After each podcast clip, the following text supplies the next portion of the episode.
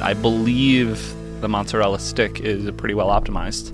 Yes, you have a lot more cheese. Like we are talking a wedge of cheese dropped in batter and fried, and it's it's way too much. It's way too much. is it more surface area to volume or less?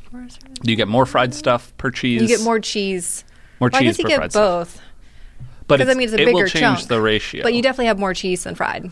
Yes. than a than a stick. yeah, like a mozzarella stick, I feel like is more fried with a little bit of cheese. Mm-hmm. This is like lots of cheese with some fried. I know that a sphere would be the worst case scenario. that is the minimum surface area to volume ratio Because then you possible. get bites where there's like no fried. But don't you want more cheese or do you want more surface area? I mean, if I just wanted cheese, I would just eat cheese. I have Yeah, a very direct go path for to the- cheese. I'm there for some of the fried with the cheese. It's a ratio. You Got to have it, but zero fried is the wrong number.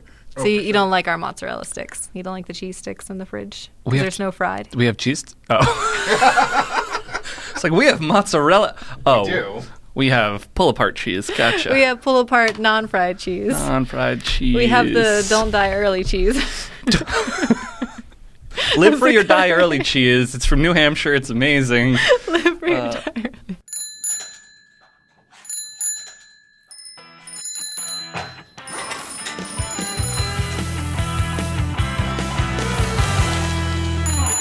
Hi, Steph. Hey, Chris.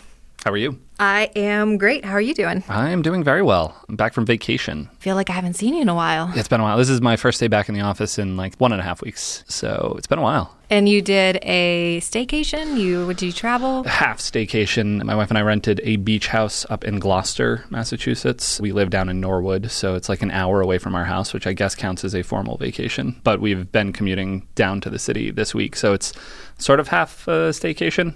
It's gotten complicated. Wait, are you still in Gloucester? And Yes. Oh, Well, I mean, right now I'm in the studio in Boston. but,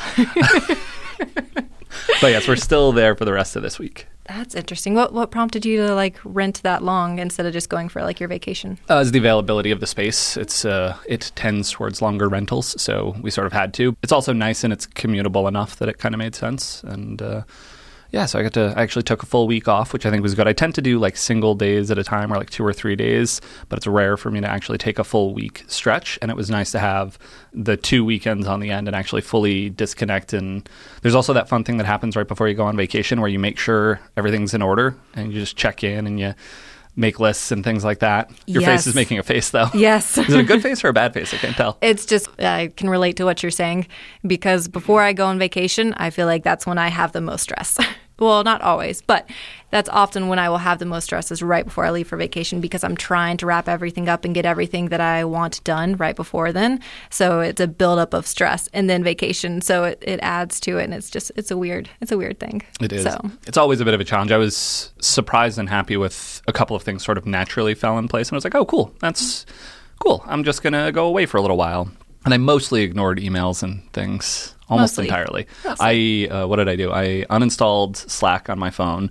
Oh. I turned off notifications. I have a hotkey on my computer that opens up my Thoughtbot email.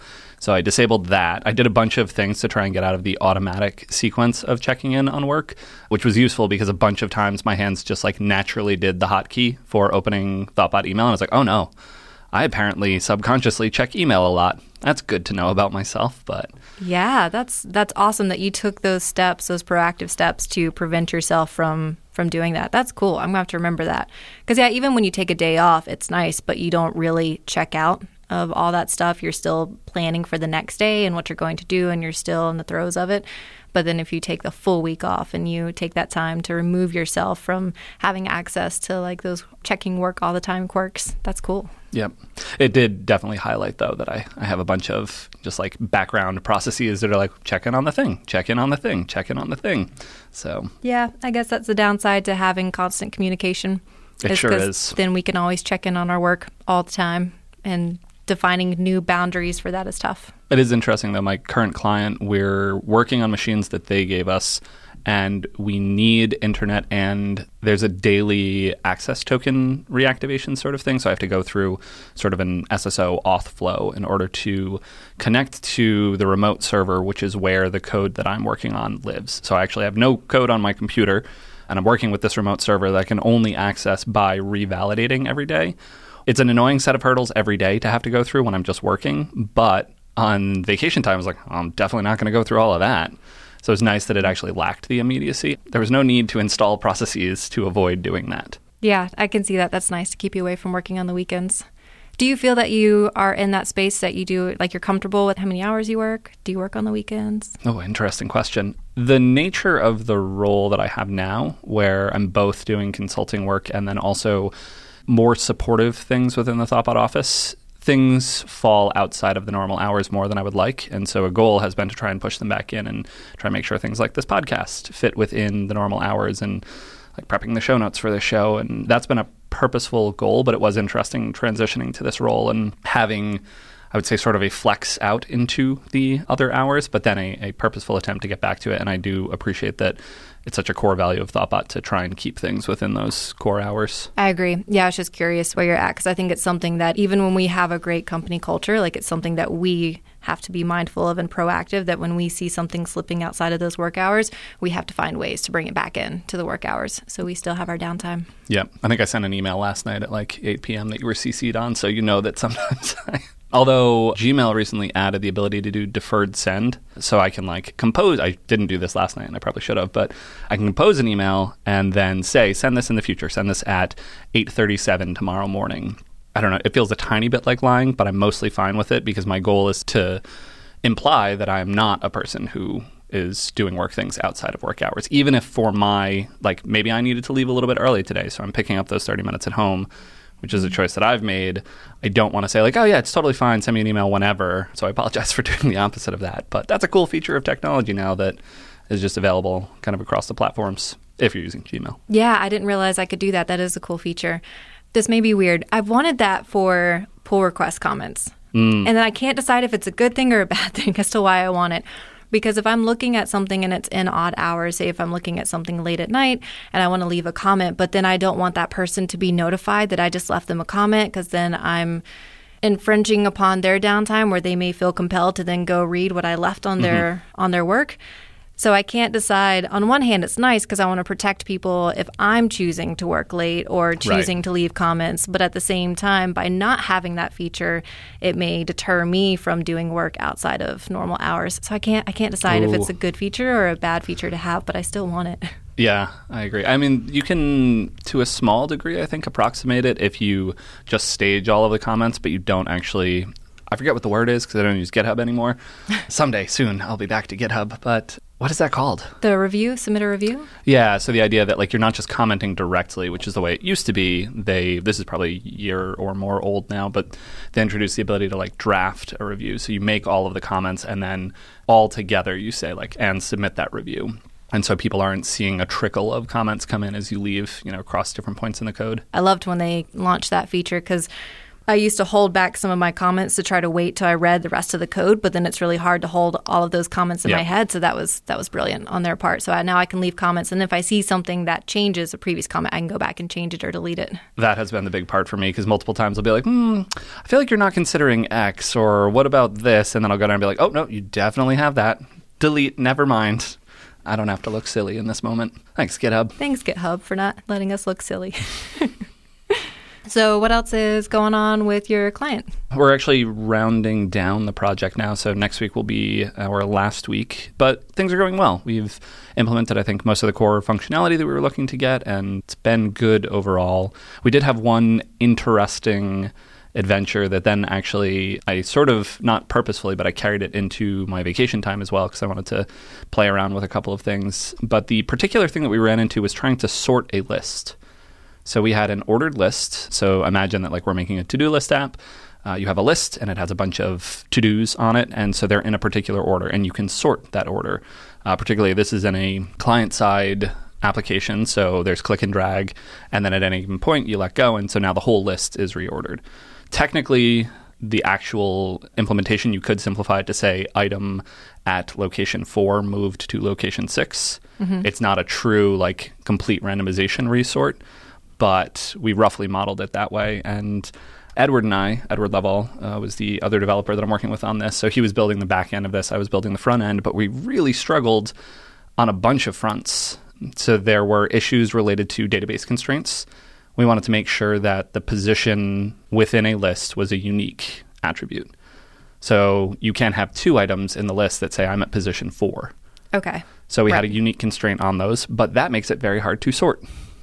If you go the the simplest implementation would be to just iterate through the new order and say like this one's one, this one's two, this one's 3 mm-hmm. You will likely run into an issue with that unique constraint. So we did some research. Turns out Postgres has a wonderful feature here where you can actually defer constraints ah. within a transaction, which is fantastic. You can just say when you're creating the constraint, this is deferrable, and you can also specify is it initially deferred? Is it always deferred? Is it sometimes deferred? Which is all super cool. And I ended up using that in my side projects. Client project, we're using MySQL. So that didn't work. Oh, bummer. Uh, we were really excited when we found it. Like, this is great. This is exactly what we want. Because once the transaction reaches the end, then it will ensure that we're transactionally consistent. That every like this is great. That is exactly what we want. But it doesn't exist. So there was that, and then there was a bunch of stuff around REST and how do you do RESTful sorting? Restful sorting. Yeah, like what's Oh. the endpoint? It's very much an action. It sort of wants to be a RPC type verb endpoint, but we don't. If we're doing REST, we don't want to have verbs in our URLs. So I actually forget what we ended up with. There were a lot of discussions around: Are we creating and ordering? So there's an ordering resource within the list endpoint or something. Yeah, you're ordering a list and you I'm maybe simplifying it, but you can't update that particular item in the list to have a position. So you can't it doesn't make sense to use that particular RESTful endpoint to I think so. You could, in theory, but you're also changing the rest of the list. So there's a side effect that, like, if you move this item from there to there, the other items in the list will shift to accommodate that. And so you're really modifying the whole collection, no matter what. Whether or not that's actually important, I don't know. Gets weird. In the client app, we were using Angular, and Angular actually had some really nice drag and drop utilities. Uh, and it was very easy to do. But part of the reason it was easy to do is because I was already managing the client side state very manually. So I, when someone would drag and drop, I would just fire off an action to the back end and kind of ignore the response and then update my client side representation of the order, and everybody was happy. But on vacation, I was playing around with another app that had drag and drop stuff, but it was in React and it was using GraphQL. And so React wanted to own the sort order. And I needed a way to sync them up, and I wanted to do that. It got messy. I was not thrilled with where I ended with that. Interesting. So where did you end up with the actual application that you were working on? What endpoint did you end up with? I'm trying to remember. I think what we ended up with was a patch to the collection endpoint. So the collection, like say it's to dos, so it's like list slash one slash to dos, the mm-hmm. same endpoint that you would post to to create a new to do. We were patching to that. So patch semantically meaning I'm going to provide you a subset of the information, uh, not the whole thing, not the complete representation, which is what a put would be, I think but I think it was a patch to the collection. So saying this is an updated representation of some of the data about the collection. I'll be honest, in the process, I was like, I don't really like REST. I'm just, I just want GraphQL now. This would be so easy in GraphQL. And the other app that I played with over vacation, it was GraphQL, and it was very easy to implement that and provide the interface that I wanted, and then also expose the data back that I wanted. So I could ask for like, oh, you know what, this will actually modify the whole list. So give me back the whole list if I want that. So what's the GraphQL endpoint that you're using Well, to update that collection? So GraphQL from like an endpoint in terms of HTTP just has the one endpoint. Oh, but that's right, the, that's right. The implementation would be a mutation, and then you can call that mutation whatever you want. Mm-hmm. So you can create essentially that RPC like thing of like update to dos or reorder to dos, and that's a mutation that takes in the parent list ID that they're part of.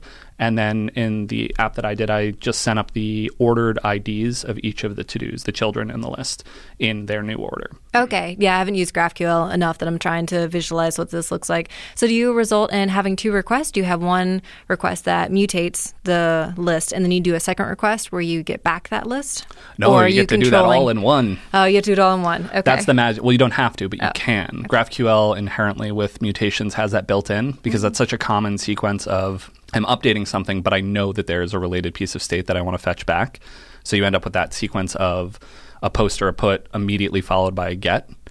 GraphQL says, sure, just do whatever. You can query back for anything that the mutation exposes. And the library that I was actually using exposes everything. So you can just query for anything and result to a mutation. Oh, that's cool. But it's still two API calls, right? It's no. Just one. Okay. It's inherent to when you specify a mutation in GraphQL, you say change the state in this way and return me this data. And you're telling it what to give you back so it can do it all in one. Yep. That's nifty. I didn't know you could do that. It's kind of meets you where you want to be, and it's very expressive and lets you say exactly what you want. And the library that I was using for building the GraphQL API for my little side project was something called PostGraphile, which is a library that you can point it at a Postgres database, and it will basically reflect on the tables and the relationships in the columns and frankly a bunch of other stuff and it's kind of amazing but it will just generate a graphql api on the fly from that which is both a terrifying concept like that much code generation and magic is too magical but for a little side project it was a lot of fun and i also just got to spend more time with postgres doing this than i had before so in this case i used that fancy deferred constraint thing and that was a lot of fun That's really cool. So yeah, all total, it was interesting the the symmetry I would say between the thing that I was doing for the client project and then the side project, and uh, just a bunch of Postgres and GraphQL and other fun things that I don't have great answers to yet, but it was fun. And Postgres is great. That that is my main takeaway. Is man, do I like Postgres? I'm certainly a fan. I haven't done much with MySQL. My very first developer job, I was using Mongo. Hmm. And that was such a shocker because I, I just graduated through like a boot camp. And so all I knew was Postgres. Then to experience Mongo was a total different shift. It was a bit of time before I felt comfortable with it. But even then, I, I didn't spend too much time there. Being like a, a first job, I was there for not an incredibly long period of time. And then I moved on, and it's been Postgres since then. Mm, it's the dream. Edward, interestingly, all of the projects he's worked on at Thoughtbot have been MySQL. So he's our resident MySQL expert now. Oh, I mean, everybody needs one, right? We do. I mean, we're if we're going to run into it in the wild, which it seems we are. Does he choose MySQL because it's a comfort, because he really likes it? No, no, he would definitely choose Postgres if given the option. In both cases, he was coming into applications or organizations that that was an organizational decision that had happened beforehand. Okay, so it's a skill that he's built out of need, not necessarily something that he would have chosen to reach for. Yes. On a fun project. Okay. Although interestingly, we've learned a bunch of stuff about Postgres, like indirectly, because we'll look for the answer to a databasey question, and the answer will be like, "Well, if you're in Postgres, it's super easy, and you can do this thing, and if you're in MySQL, well, yeah, let's talk more." That's pain, but that's a cool way to learn stuff. It is, yeah. you have to shift away from what you're used to and that you take for granted to then experience what life is like in a different tech stack, and then you realize what you have. It does. It gives you that appreciation. That's what's up with me. Uh, how about you? What have you been up to? I have found myself lately thinking about Rails migrations and how to change production data, and specifically how I've seen Rails migrations being used to change data in addition to also changing a schema. So, specifically, I've been thinking a bit further about when is it a good idea to change production data in a migration, and when is it a good idea to use a different tool, something like a rake task. And it's been on my mind lately because I know instinctively I will reach for a rake task if I have data that's on production and say if I need to delete certain records or if I want to update data that's there, I will reach for a rake task. But I still see other developers that reach for a migration instead. And I'm curious about that. So if you don't mind my asking, if you're changing data on production, what's your thought process when you go through that? I'm in the camp of folks who use migrations often for data migrations. So Yeah, most of the that time, fascinates me. I'm excited to hear this. Okay, great. I guess there's probably a difference or distinction to be made between pure data migrations. Like we just want to refactor the data in the system, but the vast majority of the times it's associated with a schema change. So we're taking a field and we're denormalizing it, or we're changing the nature of a relationship or something like that. And in doing so, we also need to migrate the data. And so often I find that they're sort of naturally coupled. And so for the times that that's true, I'm obviously drawn to keeping them collected within a single transaction, et cetera, because migrations automatically get that. At least within Postgres, uh, I've learned that MySQL is different, but that's aside from the point. But I think I leverage that or I, I appreciate that. And then I think as a result of having experienced that, I almost always put data changes and migrations, and I personally avoid putting them in rake tasks. But I don't necessarily feel great about that, especially as you ask me the question. Sure. Uh, well, so let's dive into that a little bit further. So, when you talk about changing the data and migration, it sounds like you're either like if you're changing a column name or if you're moving data from one column to another. Do you have an example in mind of? Because I'm curious if this is actually changing production data or if you're adding like a default value to a new column. I think a default value is simple enough that most of the time you can just put it as part of the schema migration. But I think if it were a computed default value or if we're introducing like an additional part of an enum. So an enum used to have only three valid states and now there's a fourth state.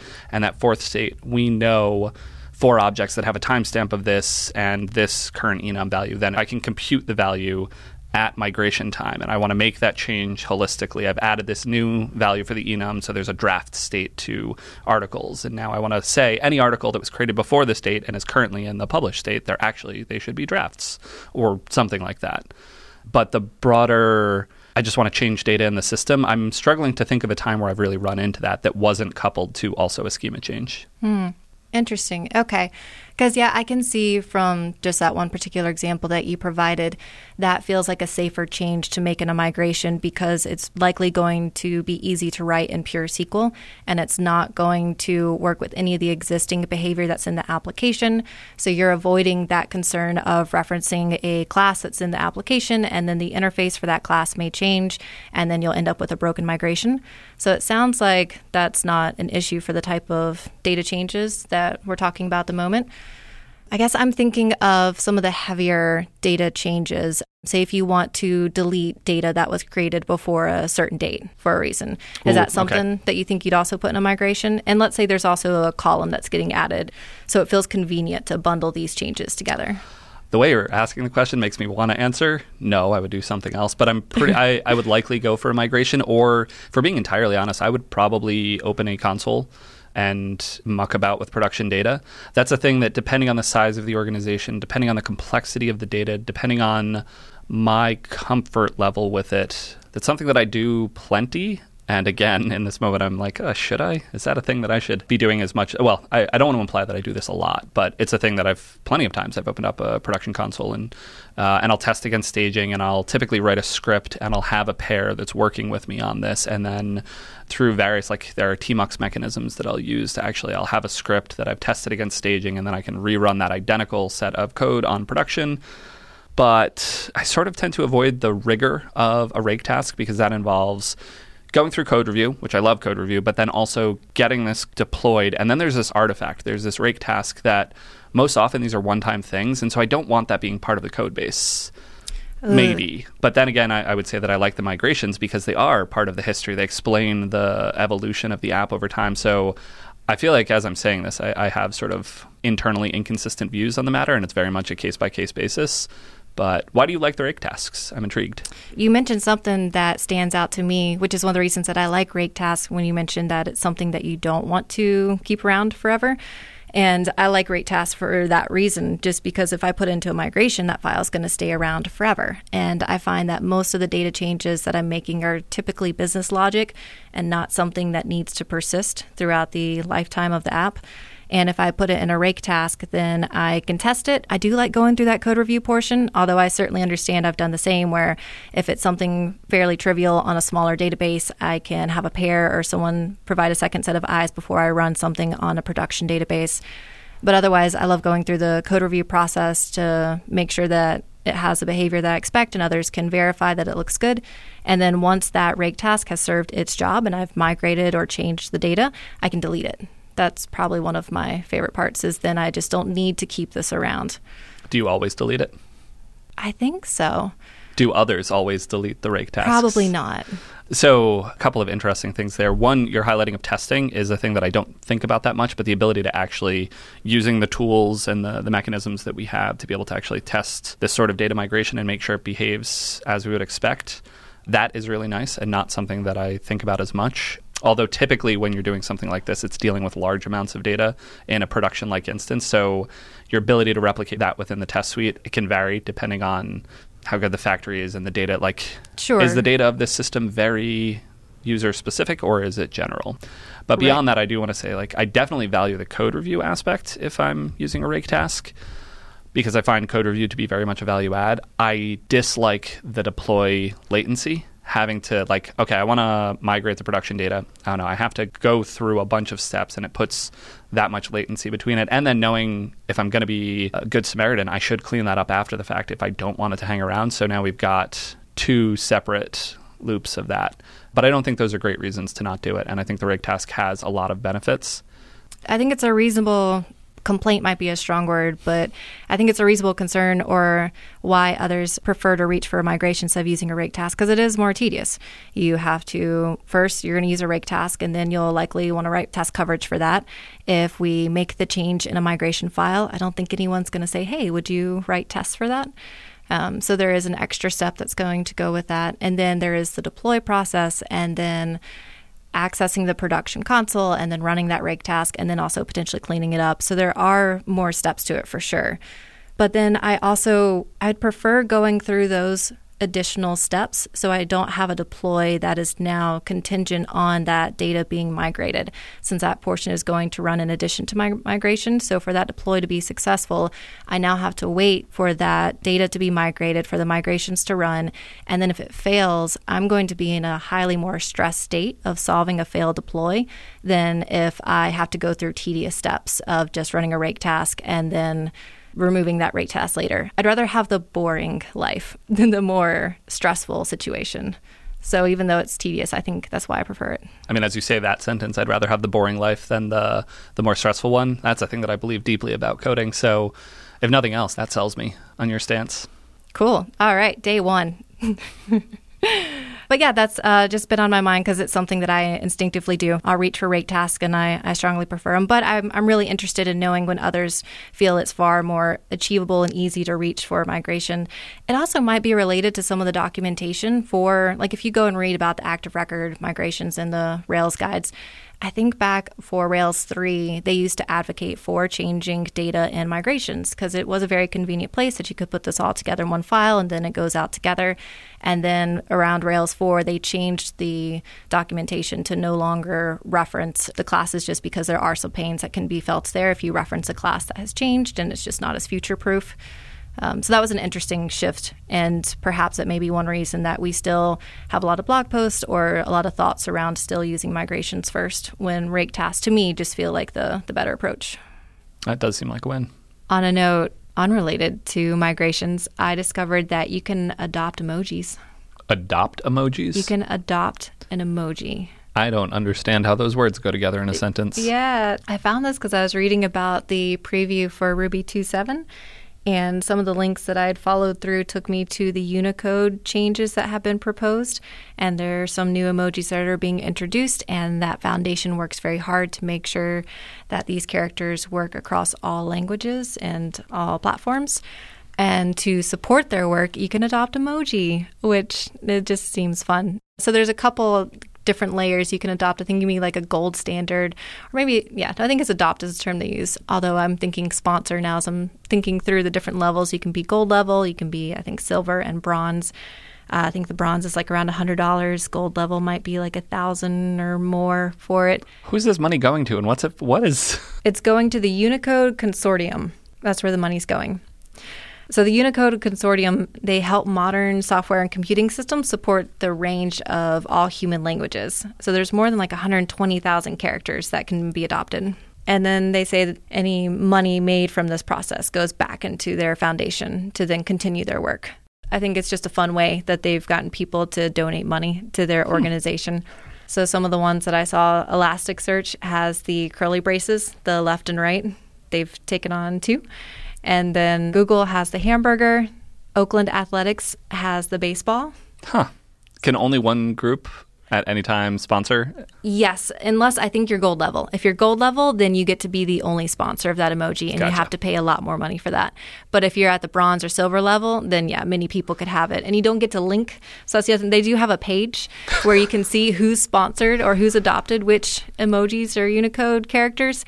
And then if you've paid enough money, you get to link back to your organization. So it's not just your name. Or if you are at the bronze level, then it, it may just show your name, but you don't get to include a link. I think there are a few different robot emojis, but we're going to have to pick our favorite, and Thoughtbot's going to have to sponsor one. I think I saw that someone already took the robot because I was looking for that one. I also saw that a person at the gold level sponsored the poop emoji. it's an important emoji. Uh, so that was a very strong statement on their part. Uh, okay, I've gotten us totally off track. that's fine. That's what a podcast is for. Yeah, well, we're going to shift gears ever so slightly here, and we have another listener question this week. So, again, just to highlight it, we uh, really appreciate folks reaching out and sending in these questions. You can send them to hosts at bikeshed.fm or either Steph or I on Twitter. But yeah, for this week we have a question from Aji Slater on consulting versus coding. So Steph, I will uh, I will run through this question and then we'll get your thoughts, and I'll probably add some in at the end as well. That's great. So the question is. I'd love to hear more about Thoughtbot's philosophy and practice around being a consultant. We get to hear a lot about the development process of creating code, but not too much about how you approach the relationship with the client. How do you teach them agile like processes of developing software? How do you navigate their requests and finding the underlying needs? And what's the most important to you in consulting work versus product work? So, Steph, what are your thoughts on that question from Aji? That's a great question. Thanks, Aji. There's a lot that we can unpack there. So I think I heard three big questions. One is how do we teach the agile like process of developing software? The other one is how do we navigate their requests with finding what the underlying needs are and how to meet them? And then what's the most important to you in consulting work versus product work? Let's work backwards with hmm. that last one. So, what's the most important in consulting work versus product work? I like to think that they're very similar, that there's not a hard distinction between the consulting work and product work. Having worked at product companies and working at a consultancy, I find that my day to day is still very similar. Like I'm still very much a part of that product team and helping them build out features, and there's not a hard separation of what I would do differently if I were on that product team versus joining that team as a consultant. Yes, I, I definitely share that. This feels like dichotomy that we run into often are folks view it as you're doing code or you're doing product, and those are two very separate things. But in my view, especially in our work, but then I think this is the model we try and head towards, is the more there's a little bit of an overlap there, the more that products and development are interacting, are communicating, are sharing a process around how everyone figures out what to do, the better. And so I think that's part of our goal is to demonstrate that process. And I think the larger the organization goes, the more you might have to have a bit more of a separation there. But even separation, ideally in my mind, there's never like two distinct camps that throw things over the wall and back and forth. It's always a collaboration. And the smaller the group, the more I think that overlap should be. Do you mean the camps between the consultant group that's joining and the product team, or which which two camps do you mean? I'm referring to like product management and developer. And so we bill ourselves as digital product consultants with like you and I focus on development. So people often think of us as developers. You can come in and you can write the code. That's the thing that, that we're going to do. But ideally in that process, we're actually working a lot with product managers and product owners and figuring out what the needs are and then helping to implement that. I don't associate that with the consulting aspect of our work. I consider that like we're product developers and that's I want everyone doing that, not just us. I agree. I think the biggest distinguishment I've seen between the being a consultant, being part of a team as a consultant versus being part of a product team is that I've had more exposure to different teams and how they solve problems and maybe solved the same problem a couple times across different platforms since I have changed teams about every 4 or 5 months. So that part feels like the biggest difference between being a consultant and being on that product team. But I imagine that's true for then each developer on that team is that they're going to pull from their experience. So yeah, I guess I just haven't seen them as too different, except that I know that I'll be moving on from that project in five to six months versus staying on indefinitely. I've thought about that aspect of our work a bunch. So that is, I think, a distinction in that we often are joining teams and then we're there for a fixed amount of time. It may not be known, but it's typically, you know, like you said, four to six months.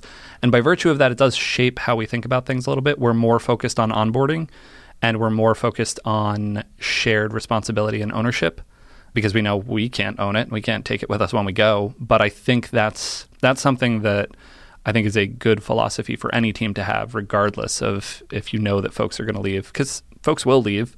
And in general, I think teams are better when there's more distributed understanding of all the different aspects of the code. And it's not like, oh, the billing system, you know, Jerry takes care of the billing system. Jerry's the billing guy. Like, that's not good. We want everybody know so that you can have code review, so that you can have shared ownership, so that if someone goes on vacation, even it's not like, oh no, billing can't have a problem for the next two weeks or else we are all in trouble. Totally agree.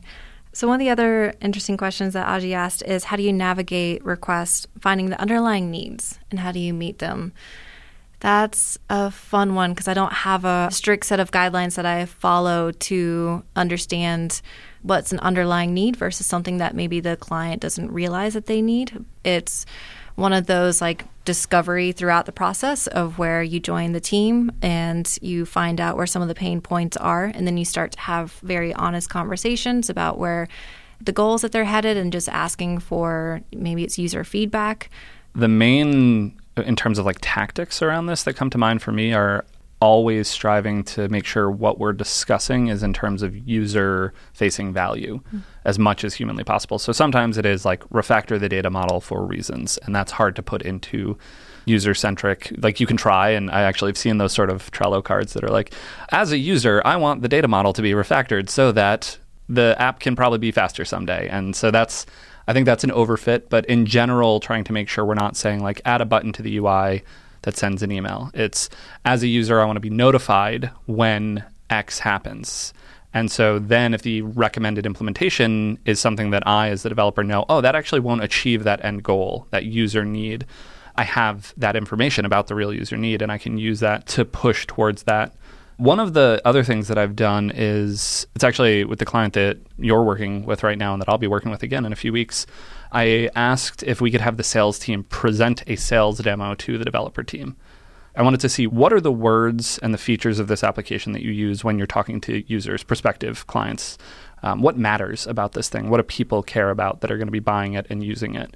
And that was very informative. I was like, you didn't even touch that part of the app that we have been spending a lot of time working on, but you talked a lot about this thing that I didn't even know existed that's interesting to me. That informs everything I'm going to do from here on. Yes, I remember that. I was a part of that, and that was super helpful because, yeah, the app is big enough that there were certain areas that I had worked on and knew about, but there were other important features that users loved and that they were using, and I just didn't know that that was part of the app because I hadn't had the opportunity to work on it.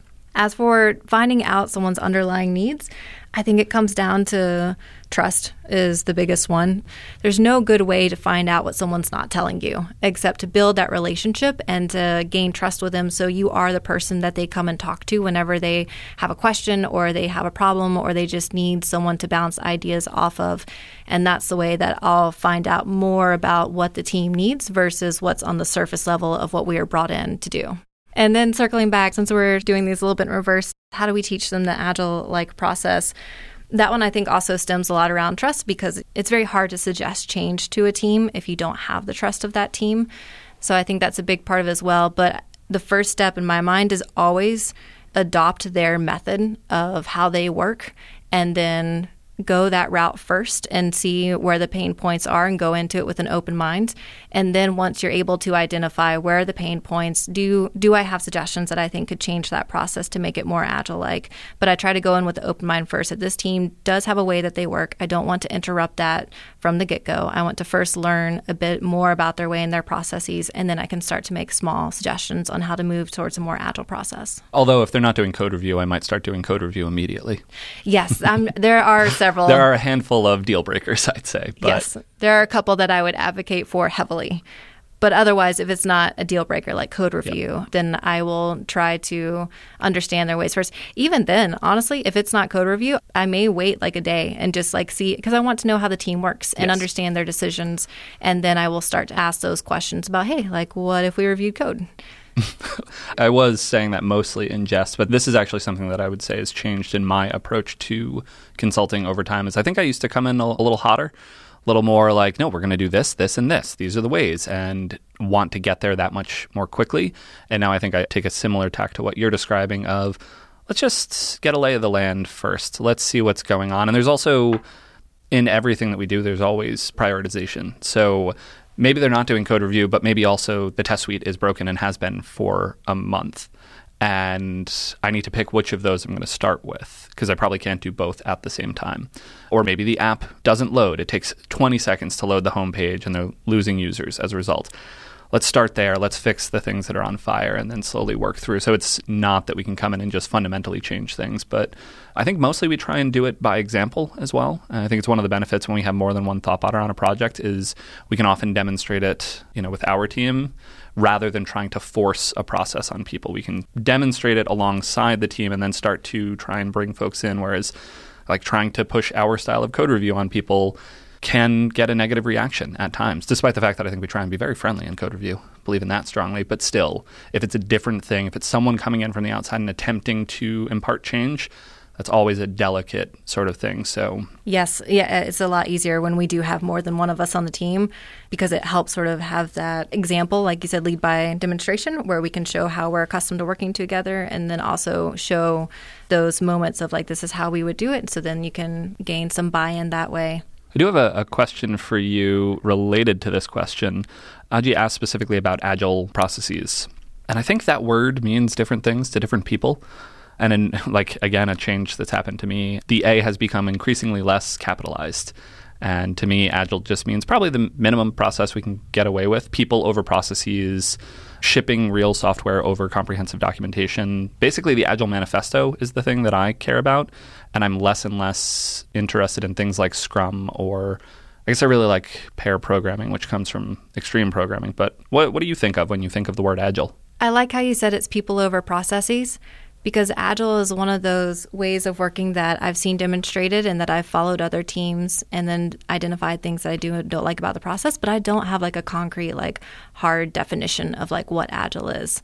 But I think I would come back to that idea that it's people over processes in the sense that teams are collaborating with each other to make decisions and there's never a couple of decision makers that are then handing work over to another team to complete. That's probably one of my biggest anti definitions of agile and then shipping iteratively, I think is the other biggest one. I want to ship as much as frequently as possible with changes that are meaningful to the user.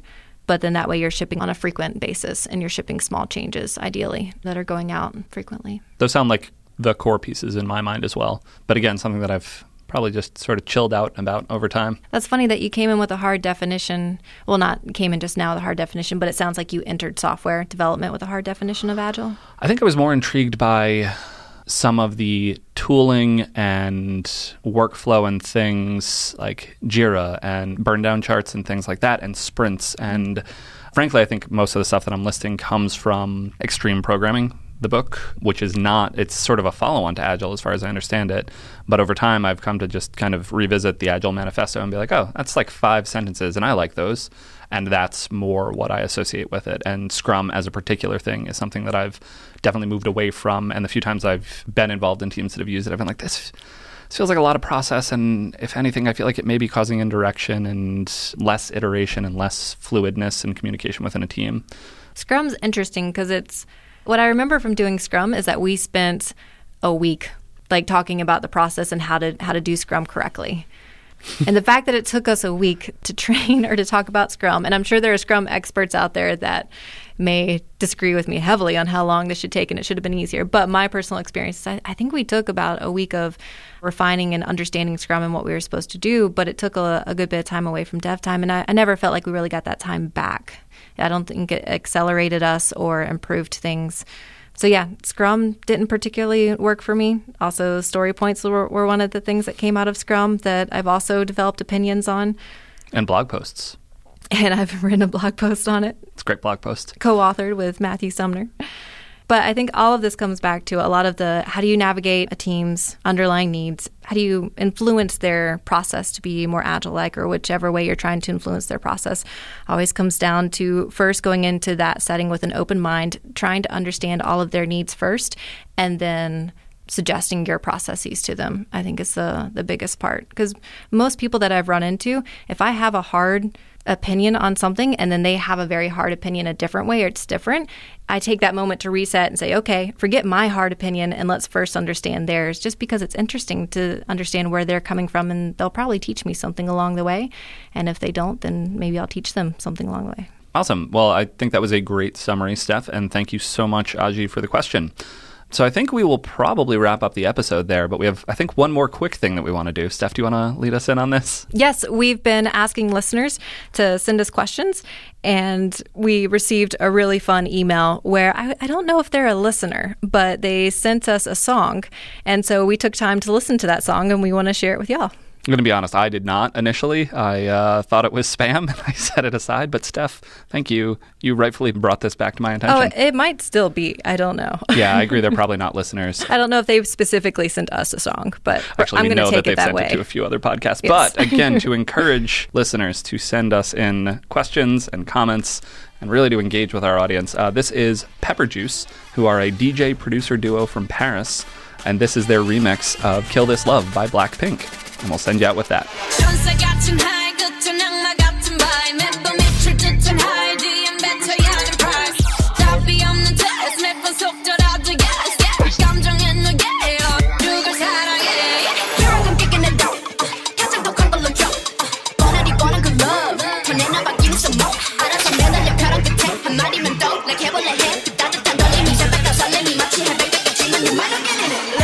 Show notes for this episode can be found at bikeshed.fm. If you've enjoyed this episode or any of the others, you can leave us a rating or review in iTunes or share it on Twitter. If you have any feedback for this or any of our episodes, you can reach us at underscore bikeshed or reach me at SViccari on Twitter And I'm at Chris Toomey. or hosts at bikeshed.fm via email. Thanks so much for listening, and we'll see you on the next Bike Shed. Bye. Bye. This podcast was brought to you by Thoughtbot. Join our team dedicated to creating products people love to use.